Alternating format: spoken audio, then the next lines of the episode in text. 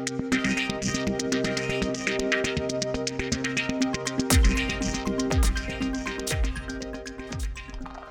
everyone, and welcome to the second episode of How to Win Friends and Influencer the podcast. My name's Lily, and I'm your excellent host for this episode. Can I describe myself as excellent? Well, I'm going to do that anyway, and I already have. So, today we're talking about study methods, and this episode is really directed at first year students and new medical students, especially. It sounds a little bit strange. I mean, why do we need to talk about study?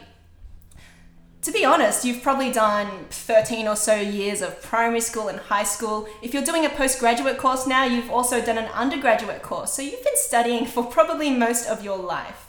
But what makes medicine complicated is that when you come to medical school, there are so many options for how you study. You can go to lectures, you could not go to lectures, you could use textbooks, you could use other resources like videos and even podcasts. Because you have so many choices, it gets really confusing and really complex. And because everyone has their own style, you might not be studying the same way as someone else. So, what this podcast is going to be about is letting you learn through other people's mistakes. So, generations of medical students have come before you, figured out through trial and error what sorts of methods work and don't work. And this is to, to give you a shortcut. So, in this episode, I'm lucky enough to have my good friend Steve to talk about different study methods that are available. And we hope that from this, you could come out with it figuring out one or many different uh, resources that might be applicable to you. And it'll really just give you a, a leg up to find your own way to study. And of course, studying is integral to passing medical school. So, Steve, thank you so much for coming onto the show. G'day, Lily. Oh, thank you for having me. Yeah, no worries. I hope you look forward to becoming famous. Ah, will I? I'm sure you will. Okay. Now, there are, there are two reasons that I've got Steve on this show. Well, uh, one is that he's just a pretty good bloke, and the other reason, the other reason is that Steve is not a typical student. Well, In fact, he's no. very atypical. That's right. That, Yeah. that I go to lectures. Is that Exactly. you you think? Yes. Exactly. Steve goes, or went rather, to lectures. And surprising as that sounds, when you get to medical school, it's not uncommon for many, many students to just sit at home uh, listening to lecture recordings. And in many ways, that can be more efficient. But Steve, you chose to go to lectures. And I, and I kept going. I think um, Yeah. at the start of the year, what, or when we started medical school, there was probably about 300 of us going to lectures. Yeah. By the end, I don't know, 30, 35, 40. So, um, but yeah, I found that going to lectures definitely worked for me. I think that contrast is very interesting. I'm sure on the first day when you got the dean's address, there must have been 300 students, and, and by the end, it was just a tenth left. That's right. Yep, Yeah. yep. So, and I think people slowly dropped off uh, during the two years for different reasons. There were times that I actually thought, uh, "Is this really working for me?" But I think on balance, uh, actually turning up and being there for a couple of reasons just worked for me. I, I, I know plenty of people who um, found that not going worked for them. So, look, I think it's just a matter of finding out what does work for your Right. particular learning style. Why would you want to go to lectures? That sounds so crazy. You've got the option of sitting at home in your pajamas on a comfortable chair. Why would you choose to go? Um, look, I found that it just it was something. It was it was a routine. Um, I knew that if I turned up, went to lectures, then at the end of the day, I'd seen all the lectures. I could process it and go home. Whereas I think people who watch lectures online, you know, they can pick and choose, get behind. Um, so there was that reason. I also think just being there, um, it's a much, uh, it's a, it's a greater sensory experience. You're seeing the lecture, you're seeing the slides, um, you're participating, and I think that just helps form stronger memories. I think it's just more memorable. Um, but you know there are downsides too, which I'm sure you will get to. Well, but before we get to the downsides, we'll try and convince people to go to lectures. We'll, we'll stick with the positives for a little longer. Okay. You mentioned a whole sensory experience, and I think that's so applicable because when you go to lectures, you do have a social side. You get to see people. Yep. You you get to commiserate about lectures. So if a lecture's really good, you get to say to the person next to you, "That was really interesting." And if you think it was terrible, then you also have people to sort of whinge about it with. And, That's true. and that is a way that you make friends through complaining and through shared experience. Definitely. I think the whole social side of going to Yeah. lectures is also really important. You know, um, during, between, whispering to the person next to you, what did he just say? Yeah. Um, I think that's all great. And also, you know, you go off for lunch, you process. So, yeah, I think um, socially, you know, there's no comparison. Um, going to lectures is, is a great way of meeting people and just um, enjoying the, learn, the, the shared experiences of med school. Yeah, and philosophically, that's a really big aim of medical school. So, although you're there to, to try and pass and you want to do well academically, that is your primary aim. Another really big aim is to have fun. And obviously, you need to be passing your exams and not being too stressed in order to do that. But once that's settled, you also want to be making friends and really making an experience out of it. You don't want to be here for four to six years just hitting textbooks and not really talking to anyone. So, you do have to balance those two aspects. Now, with lectures, you, you did also mention another interesting point, which is about consistency and, and having a sort of routine. I think that's also really applicable because we often get told that example of uh, eating a stack of pancakes. So, so they say that studying for medical school is like having a giant stack of pancakes in front of you. And if you just eat one every day, that's okay and that's manageable. But if you leave all of your pancakes to the end just before an exam, you have to eat 1500 pancakes in one day. And no matter how much you like pancakes, do you like pancakes, Steve? Uh, not 1,500 of them. Yeah, see, that, that wouldn't be pleasant. So, another idea of medical school is uh, getting you to do things consistently. Yeah. So, so yeah, so I mean, lectures definitely have their perks, but to be fair, we also have to talk about the other side, which is not going to lectures. Yes, Yeah. and look, I can see the the, the, the, this, the, the argument for not going Yeah. to lectures. I think you know one of them is there's no pause button that you can hit. That's true. Um, there's many times I would have just been like, "Can you just hold on while I just look up and read what you're talking about?" Um, so I think I think that's a, a, but I think the pause button could also become a bit dangerous when you're watching Yeah. online. And that I'm just going to pause. I've just got this little thing I'm going to do over in the kitchen, and And then it turns two hours Facebook later. or something right, else. yeah. Yeah. Uh, oh, that was a long pause.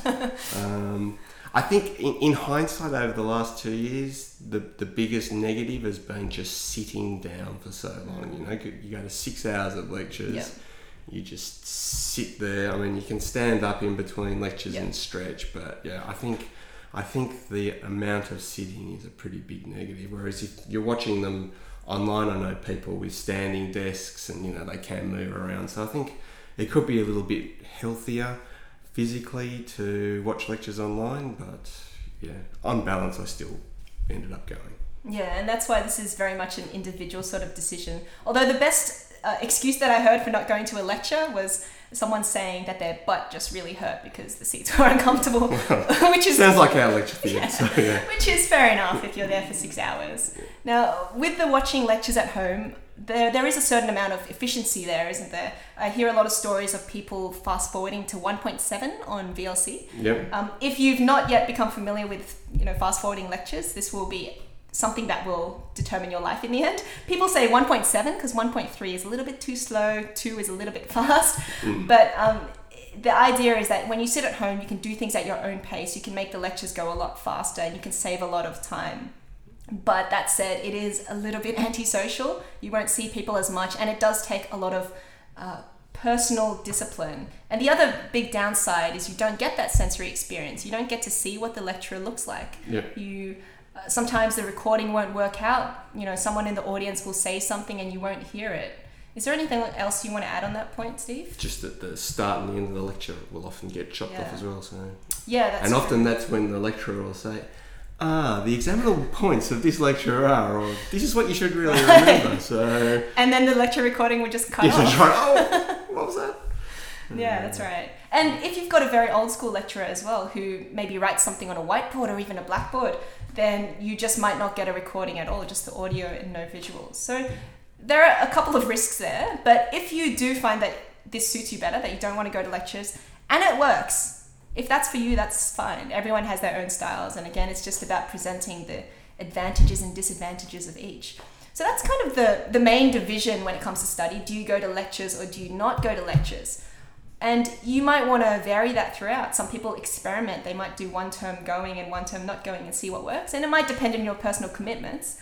But once you've got that worked out, lectures or no lectures, you might also want to turn to other resources, not just your uni um, lecture slides. What other resources can people use, Steve? Oh, well, it's almost an endless list Yeah. in, uh, in medicine. What are the high yield or the really popular ones? Well, I mean, I go to a medical school. We don't need to sit the USMLE Step Yeah. One, so there's a lot of resources for USMLE Step One. Um, so even I think for medical students who don't need to do that exam, I think those resources are still, you know, some of the best resources Okay. you can access. So you know, first aid, pathoma, um, the various question banks. Um, so I think you know anywhere around the world they're useful, and obviously if you're sitting step one, then they're ultra useful. Um, and there's my all-time favourite, of course, which is Anki. Uh, Ooh, I, I think Steve just said a, a dirty word. Actually, um, so Anki is a software that I personally am not a fan of. Steve is a very big fan. In in all other other respects, we're very good friends, but we just differ on this one point. Um, although I, I have got you using it from time to time. Uh, Ooh, yes, my deep dark out.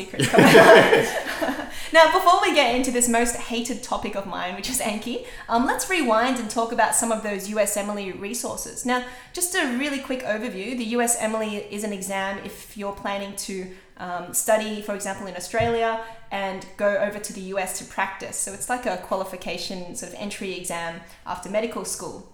Now, there are a lot of resources about that help people study for this exam because it's quite stressful. And One of the ones you mentioned is first aid for USMLE. So, what exactly is that? Um, I guess you'd describe first aid as Yeah. just extremely high yield, point form, um, of uh, full coverage of all the basic sciences covered by in, in medical school, Yeah. um, but with lots of little handy memory aids in the, in the margins as well. So, like you know, if you're Yeah. doing a lecture on you know some sort of pathology, some sort of I don't know like kidney disease, you know, you can go to the first aid section and get a nice overview of all the different pathologies, the physiology, uh, the pharmacology. And you're not going to learn from first aid, but you know that you know if, if everything sort Yeah. of looks familiar, then you've got it you've got it covered. So Yeah. So, contrary to what it sounds like, first aid is not a first aid kit. It's a, just a very, very thick textbook with lots of uh, bullet points and lots of mnemonics, which you mentioned, which is another way that you will get through medical school by constructing hilarious stories or weird uh, acronyms that will help you remember lots of facts. So, first aid is really good for when you already kind of know something, but you want a catchy way to remember it or just a summary. Yep. So, probably not something that you would just use just on its own. No, no, no. Yeah. For sure. Now, you also mentioned something called Pathoma. What's that? Uh, Pathoma, yes. So that's a series of videos. So I think in different medical schools, pathology gets taught by, you know, at different levels. But I think Pathoma is just a nice, standardized, concise, and well taught um, pathology course. So I think it's a really good supplement to certainly our medical schools pathology teaching. Um, so yeah, I think if you put it into Google Pathoma, it'll uh, it'll pop up. Sure. Um, And so that's not a textbook, is it? no, no, a series of um, Yeah. video uh, or online web. Online lectures. Yeah. Okay. Now there is one that is uh, actually a video, and that's DIT, isn't it? Doctors in Training. Yes, that's it. Yeah. So look, that's something I haven't used myself, but I know that people do use it.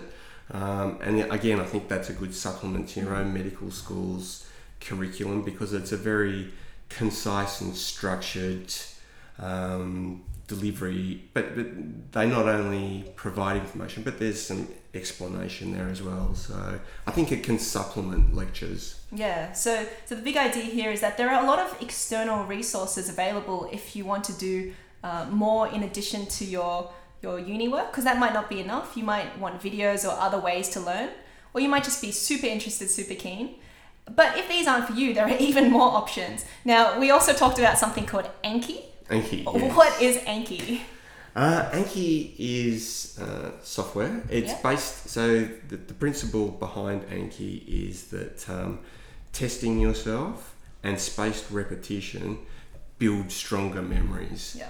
Um, and it combines those two principles in software. So the testing yourself part is in the form of a flashcard, which is basically you've got a front side, which is typically a question, and a back side, which is the answer. So you test yourself by looking at the question on the front and seeing if you can, if the answer comes to mind.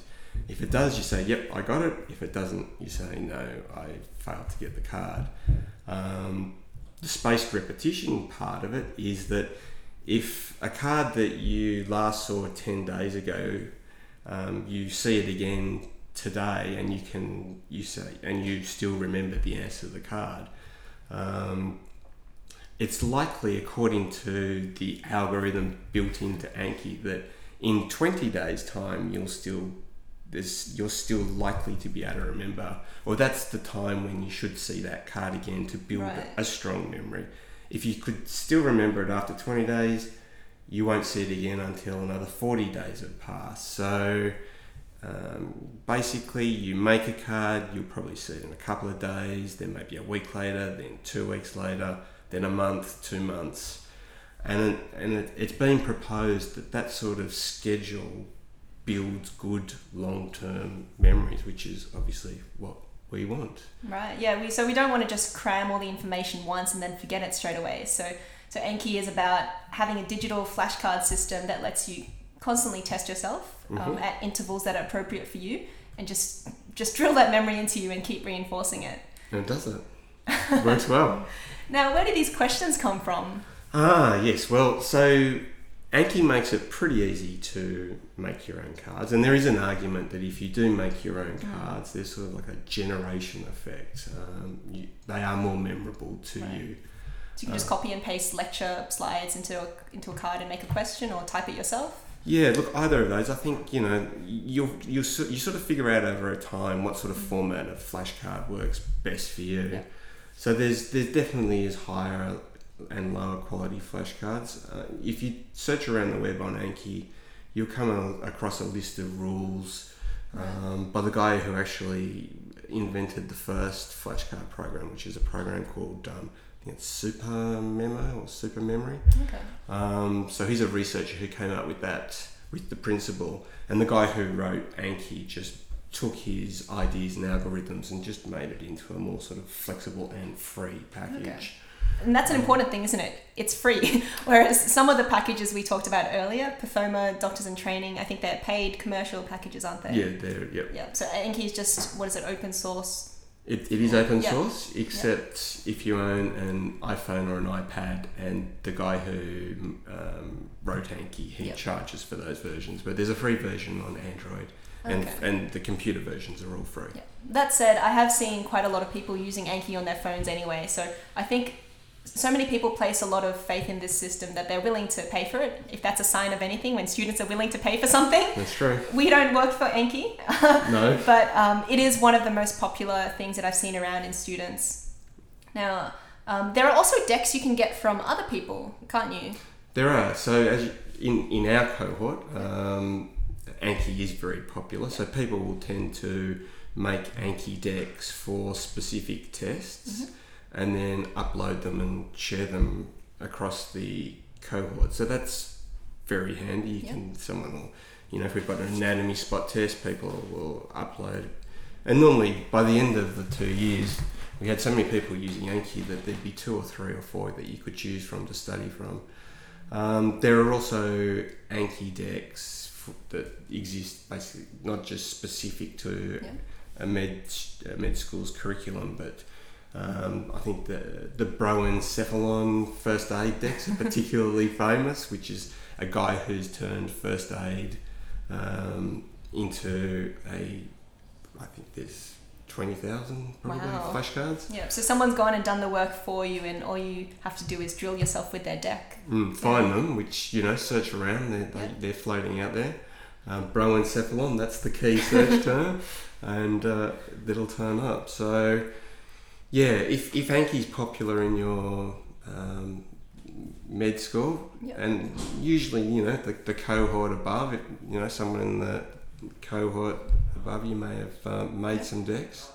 Uh, it can save a lot of time, but I still think making your own cards, if you've got the time, can be beneficial. So I, I did a bit of both. I definitely made my own card, but you know, Yeah. when I needed to, I used other people's as well. And are there any types of tests where Anki is particularly effective, and maybe some where Anki is not as useful? Uh, well, I think you know, uh, anatomy spot test. It's parti- i i- as long as you've got nice, you know, the, the sorts of pictures that you're going to be tested on, then, Yeah. you know, spot tests can Okay. be very helpful. So that's any Um, kind of test where you've got something you have to identify, and it's really, really just memory. Visual, yeah, Yeah. whi- which a lot of it actually is. I mean, Anki's not good for understanding material. You know, you want to Yeah. understand Yeah. it first and then sort of drill it. But there's a lot in med where there's nothing really to understand. You just have to remember, remember, remember. So Well, on that topic of remembering a lot of things, let's talk about anatomy because this will probably be a big part of um, almost any medical degree and certainly a big part of understanding how the human body works. You have to know the parts of it first. I think anatomy kind of occupies a special kind of study method. So, in addition to Anki, there are other resources you can use. For anatomy, I would really recommend having an atlas. Yes. So, Netter is a really good one. yes, Um, are there any other books that you would recommend for anatomy? well, there's the apps. So um, yeah, you can get. I can't quite remember the name of them, but there's various apps Yeah. that you can get for your phone, which are serve as atlases. Yeah, and I think they all have some variation of the word anatomy in their name anyway. and they're usually not cheap, unfortunately. Yeah. But um, but Yeah. yeah. so I think they're very Yeah. yeah, essential anatomy. That's Right. that's a good one. And so these are apps where you can uh, you view a sort of digital illustration of the body, and you can strip away muscle layers and, and view inside. So yeah, and like that. rotate it around, zoom in, zoom out. So yeah, Yeah. They're, they're, they're good. I think there is a lot more place for understanding in, that, in anatomy than people give it credit for. It is a lot of memorizing, but if you also understand where things are placed, that really helps. As well as that, you'll probably have standard uh, textbooks like um, Gray's Anatomy uh, for students, Moore's Anatomy. Um, any one of these is fine. Google Images. There are a lot of resources out there, but a really fantastic one is Acland's Video Anatomy. Mm. Yeah. So, what did you think of that one, Steve? Oh yeah, look, I loved it. Yeah. Compared to the, the prosections that Yeah. uh, we got to see, uh, they were fantastic. So Yeah, very fresh looking, um, it sounds a bit odd, but very fresh looking specimens in the videos, very clear explanations. And I think it's really nice to have another format to learn, not just books. It's great to have videos from time to time and books and lectures and just all sorts of learning. Yep. Yeah. Um, now, another way you can learn, a little bit biased, is podcasts. I would definitely, definitely not only have a podcast. I don't think that would be substantial at all. But there are some podcasts out there that give you uh, a little bit of supplementary learning. It's um, I can give you names like Humorous Hacks is a really wonderful one. Um, two girls, Karen and Sarah, just endless jokes and a lot of mnemonics, and that's exactly what you want from medical school. Um, there are other ones like Med Conversations, which are maybe a little bit more clinical. But if you've got a bit of spare time or you have a long train journey, these can be useful to supplement your learning. Um, there are also some audio lectures, are there, that you can get? Um, the goal, I'm not sure how to pronounce it. Is it the Goljan? There's some Yeah, let's go with particularly famous Yeah. um, lectures of uh, yep, uh, pathology, physiology. Right, so yeah. They sort of float. I think, I don't know if you can buy those, but they sort of float around the, Yeah. the web. Yeah, I think there are a lot of resources that um, older students and other members of your cohort may have access to, and there is a very big sharing economy in medicine. there let's sure say is. that. yes. Now, on the topic of sharing, we're sort of leaning towards the social aspect of it. You can also do study groups. What do you think about that, Steve? Yeah, look, I think study groups are a great idea. So, yeah, I was in a couple of study groups, um, and I think uh, it helps to, if you can actually teach somebody something, I think that helps in your own understanding. So, I'd, I'd have a study group, maybe two study groups a week. I did one study group for OSCE preparation, I had another for our basic sciences preparation. And I think just talking about the material, going through it, getting someone else's perspective on what we'd been learning that week uh, was invaluable. So, yeah, time well spent. Yeah, and the other thing about study groups is it forces you to go. It's like having a gym buddy. Maybe you feel really lazy that day and you don't want to go, but knowing someone else is going to pressure you into doing it really works. So with study groups, the key is consistency. So for example, you might be part of a study group where you really don't want to go that day. You just had so many lectures and everyone's tired, but that peer pressure forces you, and I think that's very helpful, Mm. isn't it? Most of the time it forces Most of people the to go, time. yeah. Yeah. But I think if you let it slide, that's when it can. You Yeah. Know, you- so yeah, but I think I agree. Getting in there and doing it, no matter how you feel, is and once normally once you get in the room and you start, you know, you, just the social side, you know, you get into the flow and you're glad that you actually turned up and did it. So Yeah. To add to that, though, I will say again, it is very individual, and just because you don't have a study group doesn't mean that you know everything will be calamity. Uh, everyone is different.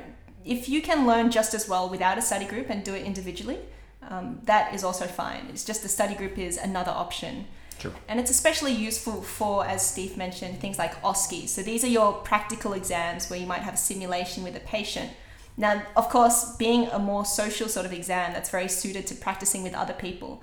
And we will do a future episode on OSCE preparation by itself. But just to get you started, watching videos, especially on YouTube, is a fantastic way to practice for OSCEs. So, really popular channels include uh, Geeky Medics. Uh, there are a couple of channels out there with OSCE in the title. If you basically search up what exam you want to do, for example, knee exam, there'll be a lot of videos that you can just watch, and it's really useful to get the process. Now, Another thing that's really useful, just as a general tip, is drawing diagrams. Mm. And I know we're not all artists, and maybe if we were all artists, there wouldn't be as many people in medical school. So, just by inference, you are on your way to become a doctor, not an artist. But there are certain uh, topics where diagrams are really useful. So, I would say anatomy is actually very useful if you want to draw your own diagrams, particularly for nerves. Mm, yes, look, Yeah. I've seen some amazing diagrams. Yeah. Personally, I can't draw them, so it's not something that I did. But yeah, I've seen some very talented Yeah. people, and you know, I wish I could, but I just can't. Yeah. I did experiment with like mind mapping Oh, at yeah. one stage, but again, I didn't. I know, again, people find that very useful, but it wasn't something that really clicked with me. Maybe that's just my lack of artistic skills, but uh, Thank you for proving my point, which is just that not that you're a bad artist. My Thank point you. is just I that am. every, everyone is so individual, and uh, for example, with diagrams, they don't have to be very beautiful. They can be extremely hideous, but if you understand them, they can make sense. For example, when you're doing a basic sciences revision and you've got a lot of transporters, you've got a cell with a lot of transporters on both sides, just drawing them out makes such a big difference, and it's it's a lot more helpful than just looking at it on the lecture side. So, for example, if you were to draw out bits of the kidney of the nephron and you want to remember the transporters, it really helps to draw a diagram for that. If you want to do nerves for anatomy or certain uh, vessels, maybe you're drawing out the circle of Willis. Again, it can be so ugly that nobody else can make sense of it. But if it makes sense to you, then that works and it served its purpose. you've sold me. I'll give it a go. So even though Steve doesn't have, have any more lectures, he's going to give drawing a shot. Yeah. I consider that a win. Still got to remember it all.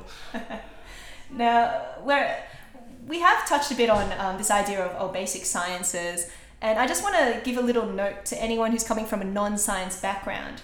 Now, there can be a lot of fear mongering amongst uh, people saying, you know, you come from non science, you're hideously disadvantaged.